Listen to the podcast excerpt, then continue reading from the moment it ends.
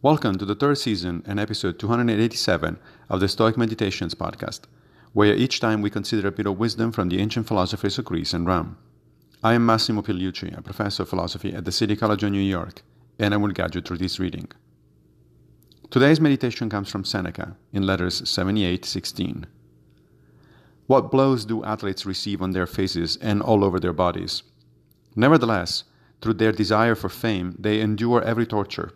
And they undergo these things not only because they're fighting, but in order to be able to fight. Their very training means torture.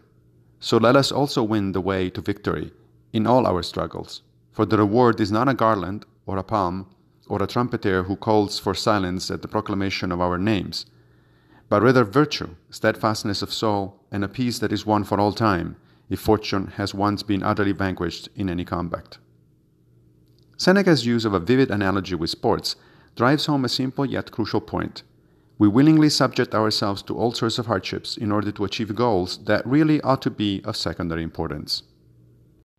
But when it comes to strive for what is really good for us, namely becoming a better person, we find all sorts of excuses, convince ourselves that it's really too hard, and only nudge in that direction in our spare time.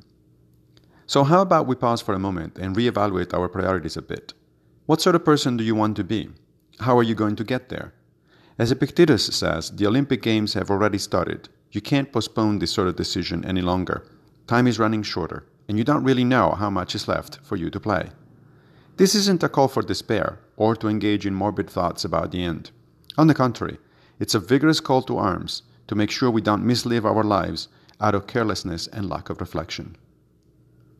Thank you for joining me for another Stoic meditation. I will return with a new episode very soon, if Fortuna allows, of course. If you like this podcast, please consider supporting it by going to anchor.fm forward slash stoic meditations. Many thanks in particular to my most recent patron, David Spangler. Also, please take a minute to give the podcast a good review on whatever platform you're using to listen to it. Thank you.